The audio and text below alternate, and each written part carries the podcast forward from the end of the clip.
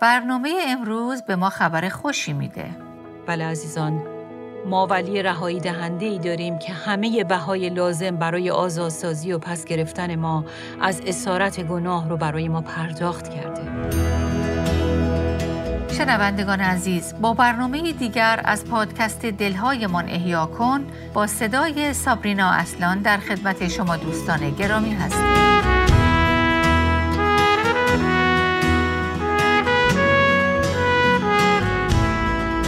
در برنامه امروز ما با یکی دیگه از عنوانهای شگفت‌انگیز عیسی، یعنی رهایی دهنده، روبرو خواهیم شد.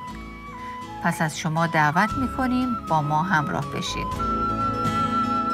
بله، عنوانی که امروز در ادامه سری برنامه‌های شگفتی نام او بررسی خواهیم کرد، عنوان رهایی دهنده است که در برخی موارد فدیه دهنده هم ترجمه شده.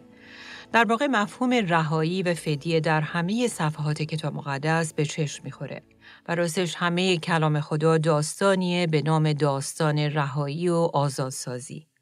داستانی که از اولین کتاب مقدس یعنی پیدایش تا آخرین کتاب یعنی مکاشفه مکررن از اون صحبت میشه.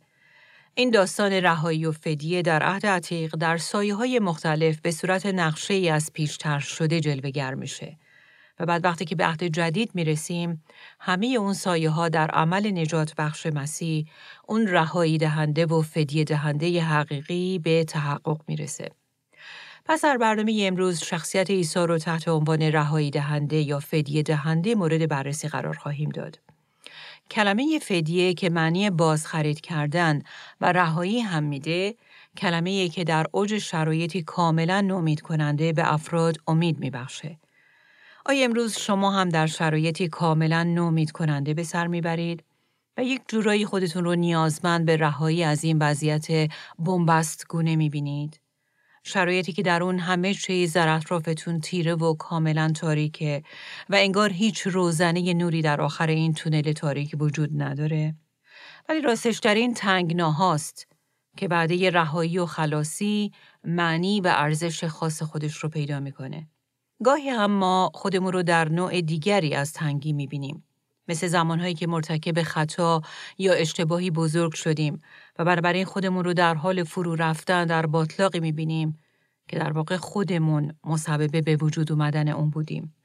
شرایطی که به نظر میرسه که لکی بزرگ از خودش بر ما به جا گذاشته، به طوری که تصور می‌کنیم که خدا با ما کاری نداره و دیگه هرگز به ما رو نخواهد کرد. اما راستش در همین جاست که کلمه رهایی و فدیه معنی پیدا میکنه.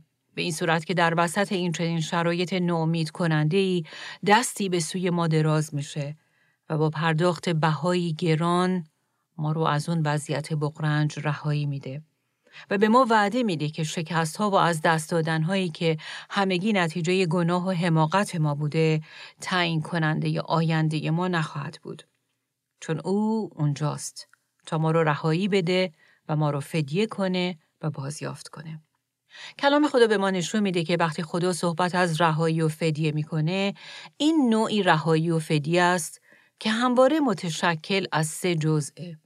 اولین مورد اینه که برای اینکه این رهایی صورت بگیره، باید نیازی در این بین وجود داشته باشه. شرایطی که فرد در اون شدیداً حس درماندگی میکنه. مخمصه و تنگنایی که فرد در اون گیر کرده و عاجزانه به کمک و نجات نیاز داره. مثلا در مزمور 25 میخونیم خدایا اسرائیل را از همه تنگی‌هایش فدیه کن. یا ترجمه دیگه میگه ای خدا اسرائیل را خلاصی ده از جمیع مشقت‌های وی. و این مشقت و یا تنگی گاهی اشاره به موقعیتی میکنه که یک فرد یا گروهی از افراد در اسارت، بردگی یا بالاخره نوعی مخمصه گرفتار هستند. و در اینجاست که خدا وارد صحنه میشه و با پرداخت بهای سنگین قوم خودش رو از اسارت و بندگی فدیه میکنه و رهایی میده. از سوی دیگه این تنگی و مخمصه میتونه اشاره به موقعیتی اسفناک یا یک سختی بسیار جدی باشه، مثل فقر، از دست دادن املاک و ورشکستگی و یا در حبس افتادن به خاطر مقروض بودن. ما در کلام خدا به کرات میبینیم که خدا به داد این گونه افراد میرسه و اونها رو از اون شرایط بغرنج خلاصی میبخشه. بنابراین اولین شرط برای اینکه فدیه و رهایی صورت بگیره اینه که یک نیازی درون به این مطرح باشه. اگر شخصی فاقد نیاز و یا احتیاجی باشه، پس به رهایی و فدیه هم نیازی نداره و به این ترتیب به فدیه کننده یا رهایی دهنده‌ای هم نیازی نداره. پس اول از همه من و شما باید در یک تنگنا، مخمسه و بنبستی گیر کرده باشیم. موقعیتی که در اون خودمون هیچ چیز قادر نیستیم برای خودمون انجام بدیم. بله، در اونجاست که معنی و لزوم رهایی و خلاصی برای ما معنی پیدا میکنه. پس تا حالا دیدیم که اولین مورد وجود یک نیاز مبرمه و بعد میرسیم به مورد دوم و اون وجود یک فدیه دهنده یا یک رهایی دهنده است. بله، وقتی در کلام خدا صحبت از رهایی و فدیه میشه، در واقع به موقعیتی اشاره میکنه که ما خودمون نمیتونیم خودمون رو از اون وضعیت رهایی بدیم و فدیه کنیم. به همین دلیله که به یک رهایی دهنده نیاز داریم.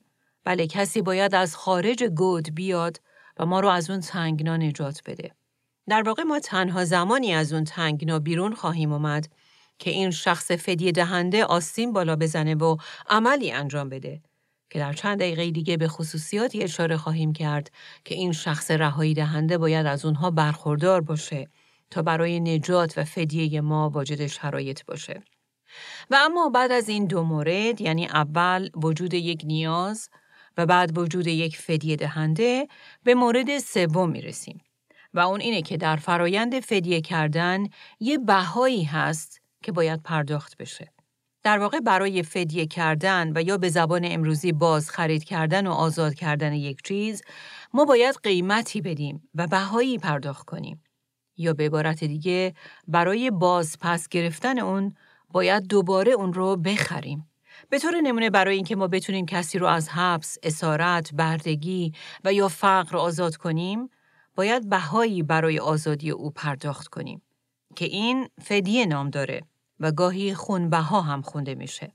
در کلام خدا مفهوم فدیه یا رهایی برای اولین بار در عهد عتیق در زمان خروج قوم اسرائیل از مصر مطرح میشه. یعنی زمانی که خدا میخواست اونها رو از زیر بردگی مصریان نجات بده. در واقع این کلمه که در کلام خدا به خروج معروفه، صحنه رو آماده میکنه تا مفهوم فدیه در عهد جدید برای ما روشن بشه. و این به اون معنیه که در واقع واقعه خروج در عهد عتیق به داستانی بس عظیمتر اشاره میکرد. و این داستان عظیمتر چی بود؟ بله، داستان عیسی و قدرت فدیه کننده و رهایی دهنده عمل او بر صلیب. بله، داستان خروج در عهد عتیق در واقع سایه‌ای از خبر خوش انجیل.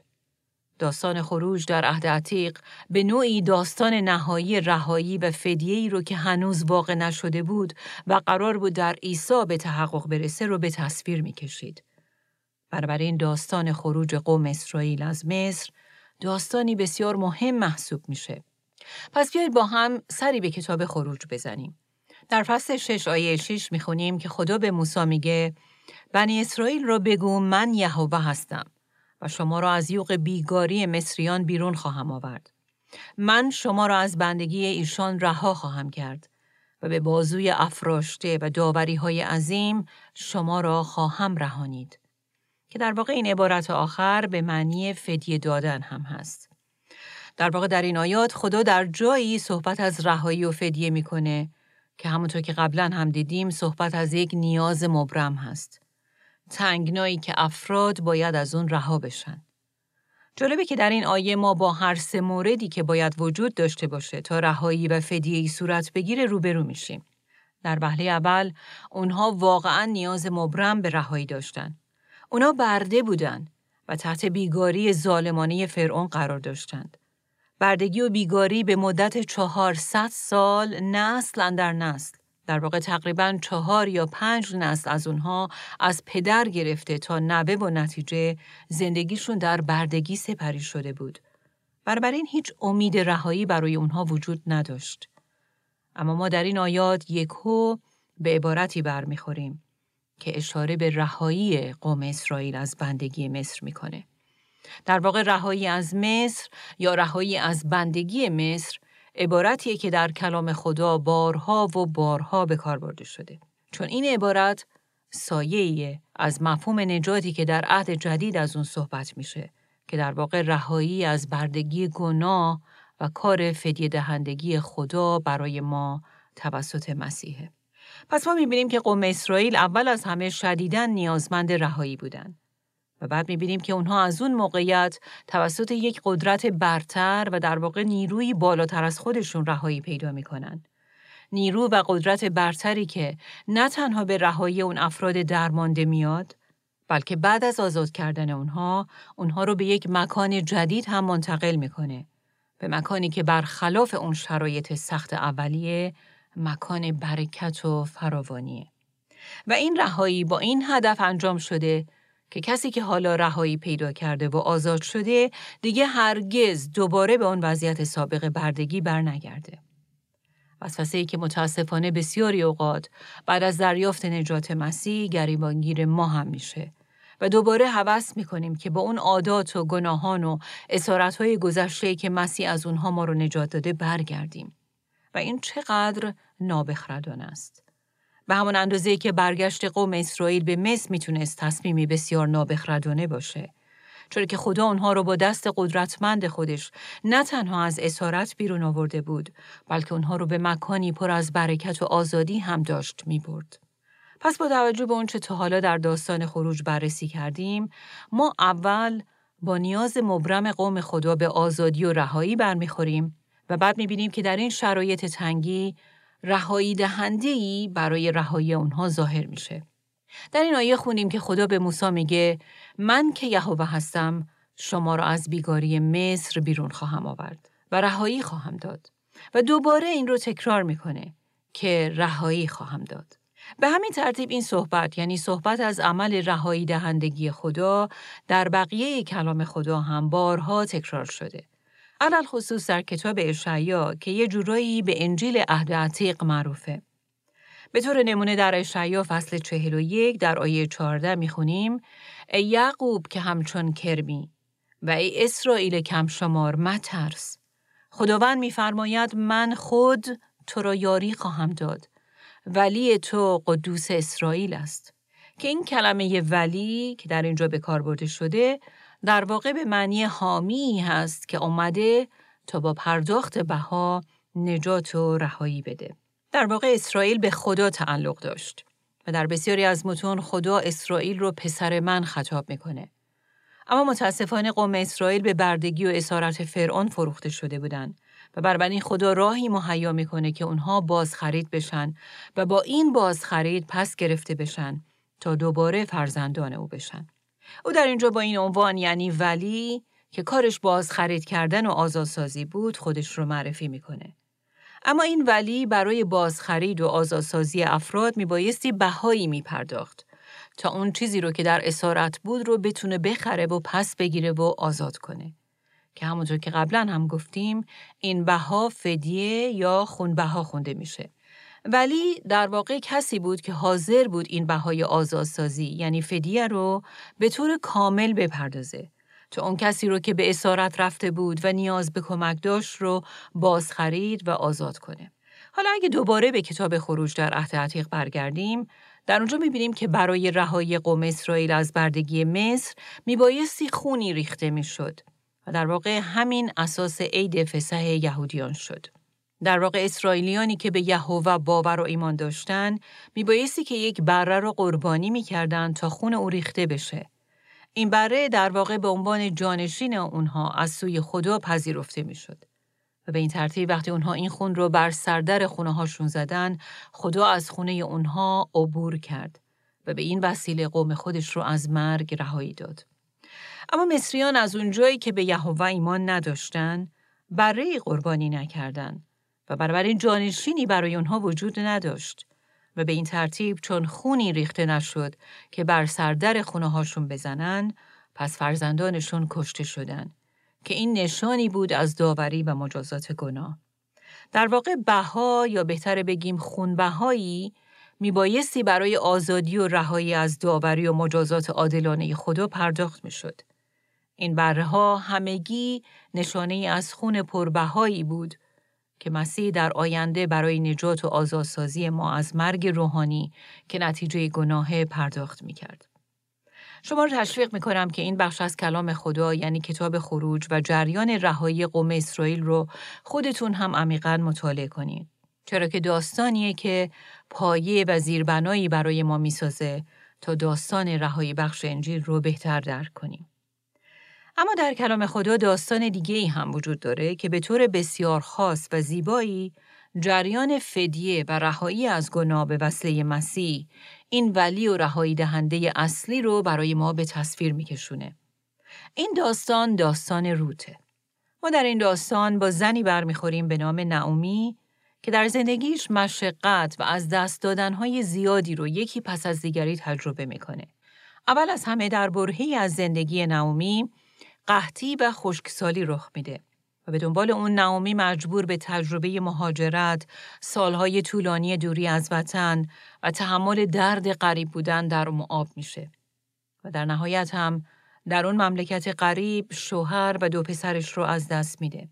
و بعد از این همه اتفاقات تلخ و دشوار که یکی پس از دیگری براش رخ میده، در آخر تبدیل به یک بیوه‌زن بیکس و بیچاره و مادری عزادار میشه. به این ترتیب در بقیه داستان ما می‌بینیم که تنها کسی که برای او باقی مانده یکی از 2 عروس بیوه‌اش به نام روته که حالا هر دوی اونها یعنی هم نعومی و هم روت تنها و بی‌کس هستند. افرادی بدون آینده و فاقد کسی که برای اونها نانآور باشه و از اونها محافظت کنه. بنابراین در فقر و درماندگی شدید به سر میبرن و هیچ گونه امید بقا برای اونها وجود نداره. آیا به یاد دارید که چقدر در اول برنامه امروز صحبت از یک تنگنا، یک مخمصه و شرایطی بسیار دشوار کردیم که در اون نیازی بسیار حیاتی و مبرم برای کمک و رهایی حس میشه؟ بله، این شرایط واقعی نعومی و روت بود. در ادامه این داستان ما حتی میبینیم که نعومی فکر میکنه که خدا هم بر ضدش عمل میکنه و تصورش از خدا اینه که او به دشمنی با او برخاسته. و این اوست که مسبب همه تلخی‌های زندگی نعومیه. این مطلب در کتاب رود فصل اول آیه 13 به وضوح دیده میشه. نعومی در این آیه میگه جان من بسیار تلخ شده است چون دست خداوند به ضد من دراز گشته است. آیا شده که شما هم این چنین احساس و برداشتی داشته باشید؟ بسیاری اوقات شاید ما این موضوع رو اینطور واضح مثل نعومی بلند به زبون نمیاریم. اما واقعیت اینه که این گویا باور قلبی و درونی مونه. اما یک چیز بود که نعومی در اون موقعیت دشوار و پر از فشار درک نمی کرد. و اون این بود که اتفاقاً درست همون خدایی که او فکر می کرد که به ضدش برخاسته و داره با او دشمنی می کنه، اتفاقاً برعکس داشت طوری عمل می کرد که زندگی نعومی و عروسش روت رو از اون وضعیتی که هیچ امید خلاصی برای اونها وجود نداشت خلاصی بده. در واقع خدا داشت از همه این اتفاقات در کنار هم استفاده می کرد تا آنها رو نه تنها نجات بده بلکه نقشه عالی و باور نکردنی رو که براشون داشت رو به مرحله اجرا بذاره.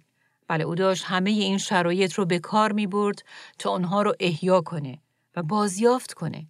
حقیقتی که من و شما هم در شرایط دشوار و مایوس کننده خودمون باید به یاد بیاریم. در واقع فقر، تهیدستی و شرایط بسیار دشوار و بدون درویی که روت و نعومی داشتن، اتفاقاً اونها رو برای دریافت این فیض و رهایی کاندیدای مناسبی کرده بود. چون اگه به خاطر داشته باشید ما قبلاً دیدیم که این شرایط درماندگی و عجز و نیازمندی بسیار جدیه که باعث میشه که ما نیاز حقیقی به یک رهایی دهنده رو درک کنیم. شرایطی که در اون خودمون قادر به رهایی خودمون نباشیم. و این رهایی و آزادسازی در کتاب رود به وسیله شخصی انجام میشه که به او ولی نزدیک یا رهایی دهنده خویشاوند گفته میشد. در واقع ولی نزدیک یا رهایی دهنده خویشاوند لفظی بود که در عهد عتیق خیلی استفاده میشد که در زبان عبری به اون گوئل گفته میشه. در واقع این گوئل شخصی بود که خویشاوندی نزدیکی با اون شخص فقیر و بسیار تهیدست داشت. و چون خویشاوند نزدیک بود، همین او رو واجد شرایط میکرد تا بتونه این فامیل فقیر خودش رو از فقر و بیکسی نجات بده. اگر شما به کتاب لاویان در عهد عتیق مراجعه کنید، در اونجا با قانونی برخواهید خورد که قانون رهایی یا فدیه و یا به عبارتی قانون بازخرید نام داشت. و این قانون در واقع به نفع کسانی وضع شده بود که به خاطر فقر و سختی به طور جدی زندگیشون تحت خطر قرار گرفته بود. و اینجا بود که نزدیکترین فامیل این شخص که در عبری گوئل خوانده میشد، پادرمیونی میکرد و فامیل بیچاره خودش رو نجات میداد. که البته انجام این مورد به طرق مختلفی انجام میشد. برای درک بهتر این موضوع، باید ابتدا این رو بدونیم که در فرهنگ یهودی دو چیز بود که از اهمیت بسیار زیادی برخوردار بود. در واقع دو چیز بود که حفظ اونها بسیار حیاتی به شمار می رفت. اولی نام خانوادگی اونها بود و دوم زمین یا ملک خانوادگی اونها. در واقع بر اساس قانونی که خدا به موسی داده بود، اگر اسم خانوادگی یا ملک یک خانواده‌ای تحت خطر از دست دادن قرار می گرفت، نزدیکترین فامیل وارد صحنه می شد. فامیلی که هم حق و حقوق دفاع و پسگیری اونچه که از دست رفته بود رو داشت و هم مسئولیت بازخرید اون رو. مثلا اگر مردی به دلیل فقر مجبور می شد که ملک خانوادگی خودشون رو بفروشه، نزدیکترین فامیل مرد که از لحاظ قانونی به او گوئل یا ولی نزدیک میگفتن، میتونست به کمک فامیل ورشکسته خودش بشتابه و وارد صحنه بشه و با پرداخت قیمت اون زمین به خریدار، اون ملک رو باز خرید کنه و دوباره پس بگیره و در واقع اون رو آزاد کنه و دوباره به فامیل خودش برگردونه و او رو از این بدبختی که گریبانگیرش شده بود خلاص کنه. این در واقع قانونی بود که در لاویان فصل 25 ما با اون بر میخوریم.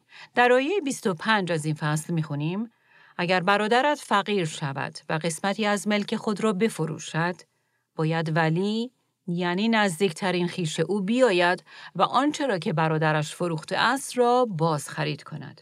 و بعد اگه نام خانوادگی یک خانواده‌ای هم به انقراض میرفت و صاحب اون اسم میمرد، در صورتی که این فرد درگذشته پسری نداشت تا اسم خانوادگیشون رو حفظ کنه، در اون صورت برادر این شخص درگذشته موظف بود که با بیوه برادرش ازدواج کنه. و در این صورت پسری که از این وصلت به دنیا می اومد، پسر مرد متوفا محسوب می شد و به این ترتیب این پسر نسل این مرد درگذشته رو ادامه میداد و در نتیجه هم نام خانوادگی برادر متوفا حفظ میشد و هم ملک خانوادگی او و هر دو نسل در نسل منتقل میشد. شاید این قانون در نظر ما خیلی عجیب و غریب به نظر برسه، اما به هر حال در اون زمان به وسیله این قانون خانواده برادر درگذشته حفظ و حمایت میشد. و در نهایت می‌بینیم که خدا به وسیله این قانون نقشه نجات بخش خودش توسط مسیح رو هم به پیش میبره، چرا که میبایستی مسیح از رد خانوادگی به خصوصی پا به این جهان میذاشت. حالا اگه برگردیم به موضوع گوئل یا ولی نزدیک رهایی دهنده، ما می‌بینیم که این ولی نزدیک میبایستی از 3 خصوصیت مشخص برخوردار باشه. 3 خصوصیتی که او رو برای ولی بودن واجد شرایط میکرد. و در واقع اگه او فاقد هر 3 این خصوصیات می بود، قانوناً حق نداشت این کار رو برای فامیل فقیر و نیازمند خودش بکنه. که جالبه که همه این خصوصیات رو عیسی مسیح هم دارا بود تا رهایی دهنده و فدیه کننده قانونی ما باشه. اولین خصوصیت این بود که این گوئل یا ولی نزدیک میبایستی حق بازخرید کردن و آزاد کردن طرف مقابل رو داشته باشه. در واقع او میباید نسبت خانوادگی با این شخص فقیر داشته باشه تا بتونه حق ولی بودن رو ادا کنه. برای مثلا قانون به یه همسایه یا یک دوست این حق رو نمیداد که در حکم یک ولی جلو بیاد و خریدار زمین رو مجاب کنه که زمین خرید شده رو دوباره بهش بفروشه و پس بده. در داستان رود هم میبینیم که بوآز از اونجایی که ولی نزدیک و خویشاوند بود، به او این حق داده میشه که نعومی و رود رو از فقر و تهی دستی رهایی بده و آزاد کنه. در واقع او یعنی بوآز تصویری از عیسی در عهد جدید که گوئل و ولی نزدیک یا خویشاوند نزدیک ماست. اما آیا عیسی واقعاً واجد این شرط بود؟ همطور که دیدیم شرط اول این بود که او میباید خویش نزدیک ما باشه. واقعیت اینه که او قدوس و عاری از هر گناهه و ما گناهکار. او روح و ما جسم. او خداست و ما انسان. پس چطور ممکنه که او بتونه در حکم ولی نزدیک ما به رهایی ما بیاد؟ اما توجه کنید که کلام خدا در این باره چی میگه؟ کلمه انسان شد و در میان ما ساکن گردید. و همچنین در عبرانیان فصل 2 در آیه 14 هم میخونیم از آنجا که فرزندان از خون و جسم برخوردارن، که این در واقع اشاره به ماست، او نیز در اینها، یعنی جسم و خون، سهیم شد. که در واقع این موضوع در الهیات تجسم خدا نام داره.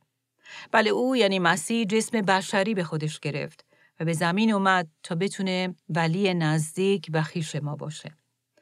اما این تنها تجسم او نبود که او رو ولی نزدیک و خویش رهایی دهنده‌ای واجد شرایط برای رهایی ما از گناه و دردهای حاصل از اون میکرد.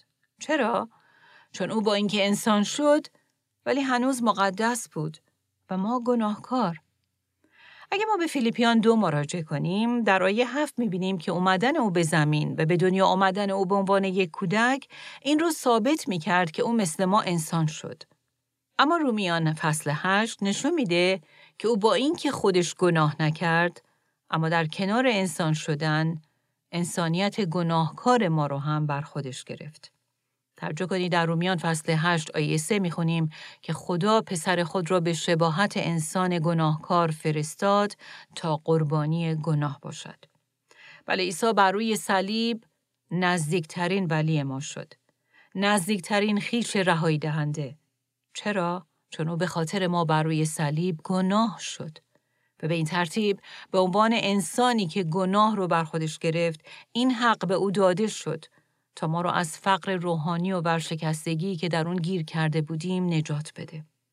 بله، عیسی روی صلیب گوئل ما شد، ولی رهایی دهنده ما.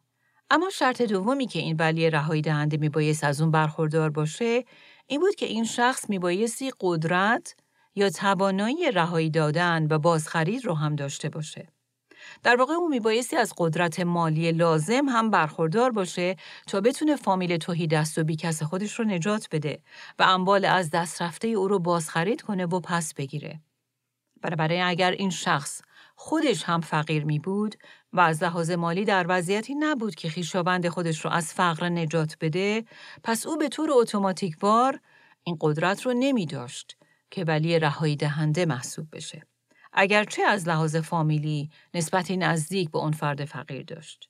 در واقع عمل بازخرید و آزادسازی کاری بود که با خودش بهایی به همراه داشت و بدون پرداخت این بها که فدیه نام داشت، این نجات و رهایی ممکن نبود. عملی که از خودگذشتگی و فداکاری شخصی به همراه داشت. در داستان روت ما می‌بینیم که بوآز در این زمینه کاملاً واجد شرایط بود، چون در کنار فامیل بودن، مردی ثروتمند هم بود و از اونجایی که از قدرت مالی لازم برخوردار بود، پس از عهده این کار، یعنی بازخرید زمین و رهایی روت و نعومی از فقر و بیکسی، برمی اومد. و ما میبینیم که این در ارتباط با ولی و آزاد کننده ما عیسی هم صدق میکنه. بیاید ببینیم که عیسی ما رو با چه قیمت گرانبهایی خریده. در اول پتروس فصل اول آیات 18 و 19 میخونیم: زیرا میدانید از شیوه باطلی که از پدرانتان به ارث برده بودید، باز خرید شده اید. نه به چیزهای فانی چون سیم و زر، بلکه به خون گرانبهای مسیح، آن برای بی‌عیب و بی‌نقص.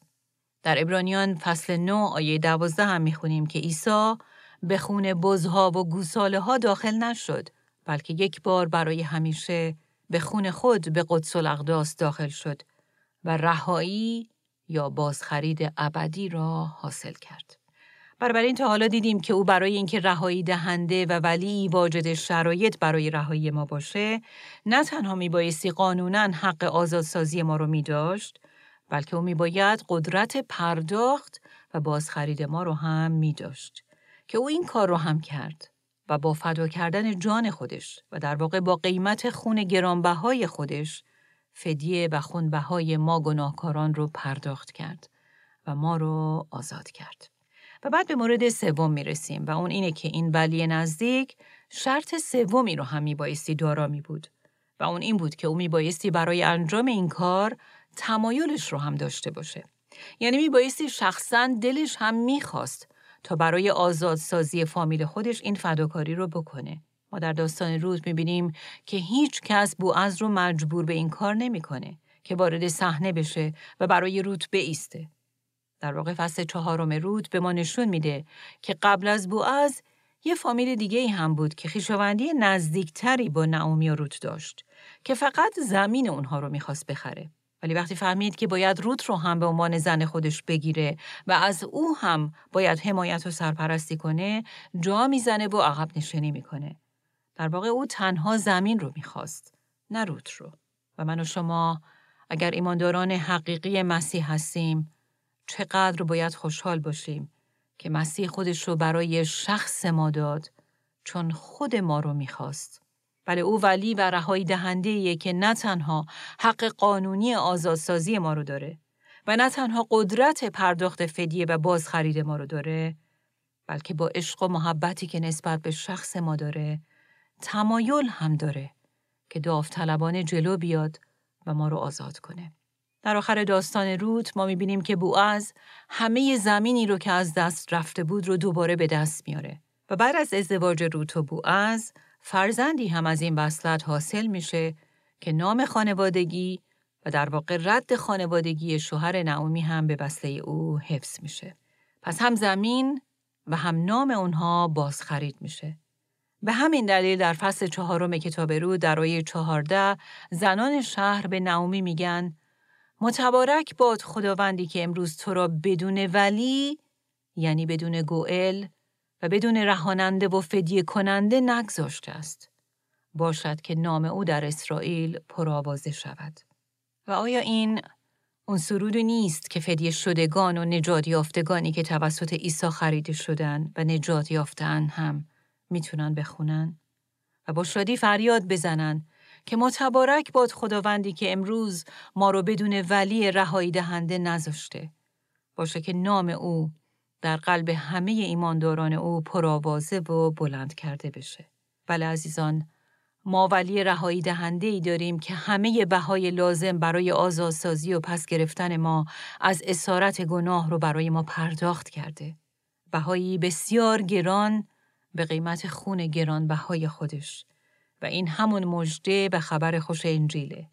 حقیقتاً شکر برای این ولی رهایی دهنده مبارک.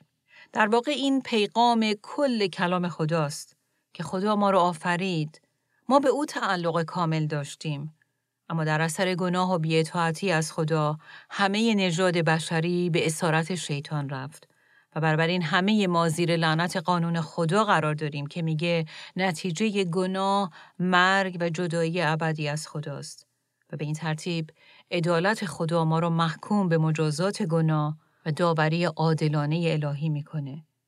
اما خدا در کنار عدالتش به خاطر عشق و محبت بیکران و رحم و فیضش نسبت به ما راهی مهیا کرد تا ما به صورتی عادلانه از مجازات گناه رهایی پیدا کنیم و از اسارت شیطان بازخرید بشیم. ولی این کار مستلزم این بود که او بهای بسیار گران این آزادسازی رو خودش متقبل بشه و اون رو شخصاً پرداخت کنه. به همین دلیل او انسان شد و به این جهان قدم گذاشت تا به جای ما با ریختن خون خودش مجازات گناه ما رو بر خودش بگیره و بهای رهایی ما رو پرداخت کنه و به این ترتیب گوئل و ولی نزدیک و رهایی دهنده ما بشه. برای همینه که وقتی یحیی داشت به دنیا می اومد، او که قبل از عیسی قرار بود بیاد و اومدن او رو به مردم اعلام کنه، پدرش زکریا زبان گشود و در ارتباط با آمدن عیسی گفت متبارک باد خداوند خدای اسرائیل، زیرا به یاری قوم خویش آمده و ایشان را رهایی بخشیده است. و یا حنا اون بیوه زن پیر رو می‌بینیم که کلام خدا درباره او میگه که وقتی در معبد عیسی طفل رو در آغوش پدر و مادرش مریم و یوسف می‌بینه، با الهام روح القدس در همون آن جلو میاد و کلام خدا میگه خدا را سپاس گفته با همه کسانی که چشم انتظار رهایی یا بازخرید اورشلیم بودند، درباره عیسی شروع به صحبت میکنه. ولی عیسی همون کسی بود که انبیای عهد عتیق صدها سال پیش از ظهورش درباره او گفته بودند که بعد رهایی و بازخرید قوم خدا از اسارت شیطان در او به تحقق خواهد پیوست.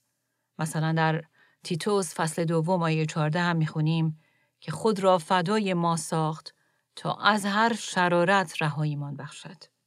که این کلمه رهایی در واقع همون کلمه بازخریده که در اصل یونانی حاوی مفهوم رهانیدن بردگان اسیر با پرداخت بهاست. در کتاب غلاطیان فصل 3 آیه 13 هم میخونیم مسیح به جای ما لعن شد و این گونه ما را از لعنت شریعت بازخرید کرد. که در واقع به این معنی که او بهای آزادی ما را از لعنت شریعت پرداخت. به همین ترتیب در اول قرنتیان فصل اول آیه 30 هم کلام خدا در این ارتباط میگه از اوست که شما در مسیح عیسی هستید که از جانب خدا برای ما حکمت شده است، یعنی پارسایی، قدوسیت و رهایی. که دوباره این واژه رهایی در اینجا در اصل در زبان یونانی مفهوم رهانیدن بردگان اسیر با پرداخت بها رو میده. در افسوسیان 1:7 هم کلام خدا به ما گوشزد میکنه که در او یعنی در عیسی به واسطه خون وی رهایی یافتیم. و در اینجا هم این کلمه رهایی دوباره همون مفهوم بازخرید کردن اسیران و آزاد کردن اونها با پرداخت بهایی بسیار گران رو میده. و این آیه واضحاً اشاره میکنه که عیسی با فدیه خون خودش ما رو بازخرید کرده و با پرداخت این بهای گران ما رو از اسارت آزاد کرده. و این رهایی که در مسیح نصیب ما شده در واقع رهایی از مجازات سنگین گناه و همچنین قدرت و تسلط گناهه. و روزی فرا خواهد رسید که او ما رو کاملا از حضور گناه هم آزاد خواهد کرد. و این به اون معنیه که او ما رو از همه آثار مخرب گناه و نتایج دردآوری که گناه در این دنیای سقوط کرده از خودش به جا میذاره برای همیشه رهایی خواهد داد. بله، رهایی از مرگ و از قدرت شیطان و در عین حال از داوری و خشم خدای قدوسی که به خاطر عدالتش گناه رو نمیتونه بی مجازات بگذاره. کلام خدا حتی در اول پتروس فصل اول به این هم اشاره میکنه که او ما رو از روش‌های بیهوده‌ای که از پدران خودمون به ارث بردیم و از شیوه باطل زندگی و به هر حال از اسارت هر نوع طرز فکر و ایدئولوژی که میتونه تو خالی باشه ما رو با قیمت جان خودش خریده و آزاد کرده. و در نهایت در کتاب رومیان فصل 8 میبینیم که خدا به ما وعده میده که روزی فرا خواهد رسید که همه آفرینش که از گناه انسان اثر سو پذیرفته هم آزاد خواهد شد. و همونطور که در آیه 23 میخونیم ما هم اون رهایی نهایی رو تجربه خواهیم کرد. رهایی نهایی از این بدنهامون و هر آه و ناله و دردی که گناه ایجاد کرده. بدنهایی جدید، آسمانی جدید و زمینی جدید. بله، خدای ما خدای عظیم و عالی که برای رهایی و بازخرید ما از اسارت گناه بهایی بسیار گران پرداخت کرد. بله، با بهای بسیار گران خون پسر خودش یعنی عیسی، اون رهایی دهنده و فدیه کننده ما. باشه که ما هم با مزمور نویس یک صدا بشیم و همونطور که در مزمور 107 میخونیم ما هم با شادی اعلام کنیم خداوند را سپاس گویید زیرا که او نیکوست و محبتش تا ابدالآباد است. چنین گویند فدیه شدگان خداوند که ایشان را از دست دشمن فدیه داده است. حقیقتاً جلال بر نام این رهایی دهنده ی عزیز ما که همونطور که در مکاشفه 5 هم میخونیم به خون خود مردم را از هر طایفه و زبان و قوم و ملت برای خدا خرید. آمین، آمین.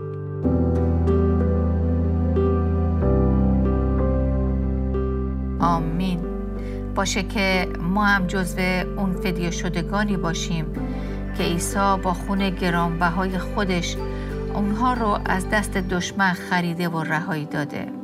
از شما دعوت میکنیم که دوباره در برنامه دیگه از سری برنامه‌های شگفتی نام او با ما همراه بشید تا به عنوان دیگه از عناوین شگفت‌انگیز عیسی بپردازیم و او را با عشقی عمیق‌تر بپرستیم و پیروی کنیم. پس تا برنامه آینده از پادکست دلهایمان احیا کن، شما رو به دستای امن این رهایی دهنده عزیز یعنی عیسی می‌سپاریم. آنچه در این برنامه‌ها به سمع شما شنوندگان گرامی می‌رسد، تعالیم نانسی دیماس بولگموت با صدای فارسی سابرینا اصلان است. ترجمه و تهیه این برنامه‌ها حاصل همکاری دو مؤسسه دلهایمان احیا کن و راستی می‌باشد. برای شنیدن یا بارگزاری سایر برنامه‌ها می توانید به تارنمای دلهایمان احیا کن.org مراجعه کنید.